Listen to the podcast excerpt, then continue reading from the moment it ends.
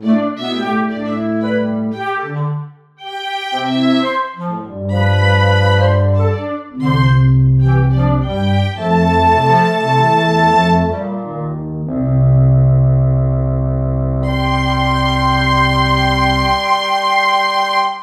there, welcome to the ACT Counsellor, episode number eight. I'm Angela Mitten. I'm a counsellor in Bendigo in central Victoria, Australia. My private practice is called Chrysalis Counselling and Consultancy. I support women to overcome challenging thoughts and feelings that lead to overwhelm, self doubt, and perfectionism. Right now in Australia, and in fact in Bendigo, where I live, we are experiencing some real challenges. We're facing restrictions on our way of life, and although for many of us we can see why these things need to happen, our nervous systems are feeling frayed by the endless news and statistics, reports on cases of COVID, and vaccine information.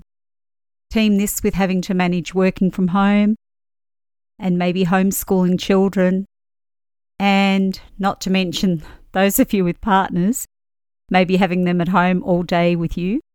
Just the thought of that razzles my nervous system. These last few days, I myself have felt like I'm kind of walking through mud, slow and sluggish, numb, difficulty even naming how I'm feeling. I started wondering if I was slipping into a depression because that's something that I've known before. Even with all my training, it took me a while to realise what was going on for me and most likely for you. This is my nervous system doing what nervous systems do. So, today I'm going to be talking about our nervous system and how it relates to what's been going on in the world lately. I'm going to talk about what Dan Siegel calls our window of tolerance.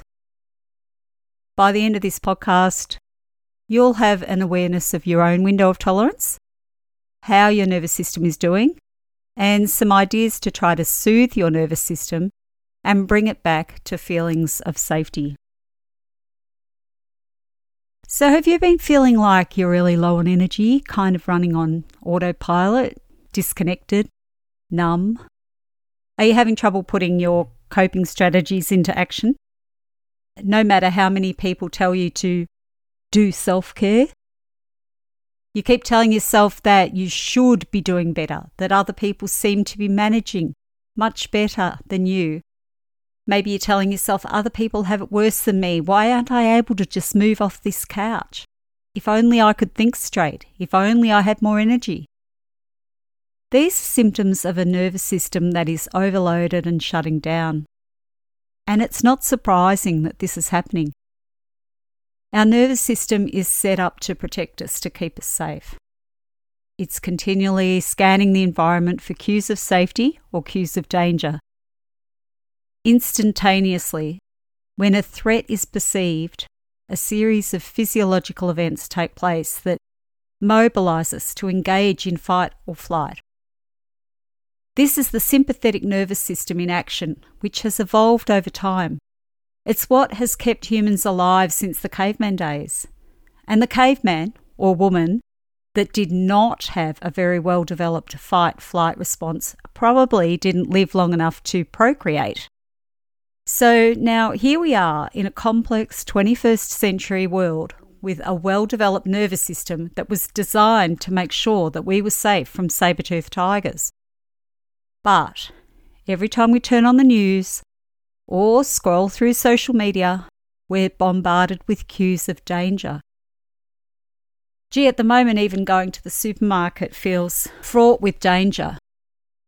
One of the ways our nervous system reads for safety or danger in another person is through reading the body language and facial cues. Now that we're wearing masks when we go out, there's a whole aspect of body language that's not so easy to read. And also when there's conflicting information about our safety via the media, this actually increases our sense of feeling unsafe. For some of us, even our homes don't feel that safe anymore. Home used to be a place to come back to after a day of work.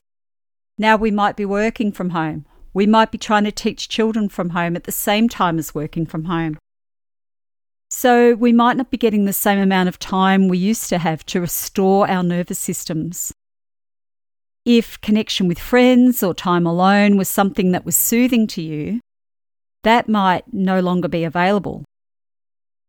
All this is really triggering to our nervous system and puts us outside of our window of tolerance into fight and flight or hyper arousal. So, Dan Siegel came up with this model called the window of tolerance. If you can imagine that it's like one of those old fashioned windows that can slide up and down, and the middle section of the window is our safe and social zone. I sometimes call this the green zone. Now, when we're in our zone of safety, we're usually emotionally regulated. We feel calm, we feel safe and secure, we feel connected to others, and our decision making skills are at their best. We're also in the optimum place for learning and taking on new information. Contrary to this is when we're outside of our window of tolerance, we're not so great at making big decisions and we're not as able to take on new information. So, when our nervous system's triggered and we go outside of our window of tolerance, we either go into hyper arousal, that's our fight and flight response, or what I call the red zone. We can also become hypo aroused, which is what I call the blue zone. The fight flight response is where we might experience anger, anxiety, stress, worry, racing thoughts, shaking. We might feel out of control, chaotic, and have emotional outbursts. The other thing that's interesting is the story our minds tell ourselves follows the state that we're in. So if we're in the fight and flight state, for example, if we're in fight, the story our minds tell ourselves is that everybody's out to get us. I need to fight. The whole world's against me. I need to fight back. If we're in flight mode, it might be that our minds are saying, This isn't safe here. I need to get out. I need to run. When we're in fight and flight mode, we might have reactions to situations that aren't our usual way of reacting. We might find ourselves more emotionally sensitive. We may find ourselves with a lot more tension in our bodies and have difficulty relaxing. Or we might find ourselves more defensive as though we're trying to protect ourselves from a threat. And this is, in fact, all part of the nervous system's way of trying to protect us. When we're hypo aroused or in the blue zone, we're in the freeze state or shut down. This is that low energy, numbness, emotional disconnection that I was talking about. This is what I call a doona day. Those days when you've just had enough, you want to pull the doona over your head and disappear for a while. This is where we go when our nervous system can no longer fight or flight. My feeling is that many people have been experiencing this lately, and I'll explain why. You see, fight and flight response are a short term solution to a problem. Remember that saber toothed tiger that I was talking about? The adrenaline and the other physiological responses that are required to solve a threat, like a saber toothed tiger, well, they're only required for a short amount of time until the problem is solved. Eventually, the nervous system shuts down because we can't stay in fight and flight for that long. It's kind of signaling that it needs to recover and recuperate. I remember seeing a meme once that described being depressed as needing deep rest. Depressed, deep rest. Get it? So for me, that's where I think many of us are right now. We need to rest. We need to nurture our nervous systems. We need to be allowing ourselves, giving ourselves permission to restore and bring ourselves back into that green zone. So, how do we do that? How can we compassionately allow ourselves to rest and come back to safety in a world that still might not feel that safe? So, what if how you're feeling isn't some individual failing on your part, but just your nervous system's way of coping with a situation. I find this is really important to share with clients in session. Sometimes I just see this relief in a person's eyes as they stop thinking that the low energy or the feeling numb or the irritation that they feel with everybody that they're stuck in a house with is all their fault. You mean to say this is normal? They ask me. I say, totally. It's your nervous system doing what nervous systems do. And this is the way the nervous system works. And all of us, the whole world, in fact, is dealing with a global situation right now that, to differing degrees, is triggering our nervous system. Understanding this can bring a lot of relief rather than judging yourself. Then we can start moving towards self compassion and acceptance of the state that we're in. I want you to think now about what it is for you that helps you feel safe and brings you back into that window of tolerance, that green zone. What can you do to nurture your nervous system at this time? Or where do you feel most safe? For me, my pets bring a lot of calm to my nervous system. Patting a pet can be very mindful and a nurturing experience for both yourself and the pet. Or you might find a warm bath or a shower to be comfort, or a hot water bottle. Maybe some gentle stretching or some walking can be helpful. Sometimes music can be soothing to your nervous system. Or an activity that requires some rocking or swaying, even some dancing. We can't change the whole world situation right now, and the world will continue to present us with challenges that are threatening to our nervous system.